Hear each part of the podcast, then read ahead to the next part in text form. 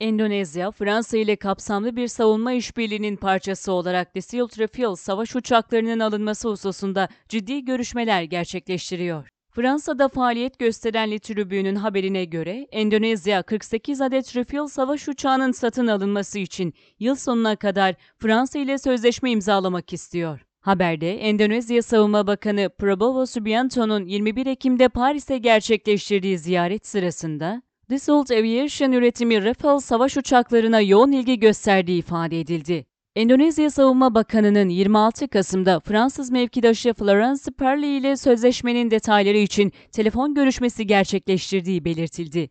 Endonezya ile Fransa, savunma alanında kapsamlı bir işbirliği için anlaşmaya vardılar. Endonezya, Fransa'dan Rafale savaş uçaklarının yanı sıra Exocet SM-39 gemi savar füzeyle donatılmış 4 adet Scorpion denizaltı ve 2 adet Gowind sınıfı korvet almak istiyor. Endonezya, askeri ürün satın alma konusunda yıllardır Fransa'nın düzenli müşterisi olma konumunda bulunuyor.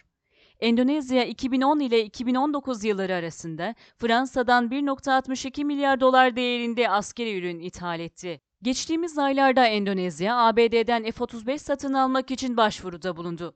ABD'nin F-35 yerine F-16 savaş uçağı teklifi Endonezya tarafından reddedildi.